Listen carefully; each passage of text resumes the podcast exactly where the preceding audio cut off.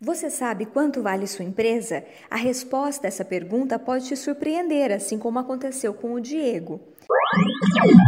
O momento econômico no país estava ruim e o Diego andava um pouco desanimado com os resultados da indústria dele. Por isso, pensava em vender sua empresa, mas antes resolveu fazer um valuation. E foi aí que tudo mudou. Ele se surpreendeu com o valor de sua empresa. Além disso, o valuation apresentou várias sugestões de melhoria para a indústria. Esses dados mudaram completamente a visão estratégica dele como empresário. Abriram horizontes. Ele percebeu o quanto ainda poderia melhorar sua empresa e ficou motivado a continuar investindo na indústria. Ele fez melhorias em quase todas as áreas e, naquele mesmo ano, ano, a indústria teve um aumento de 30% no faturamento.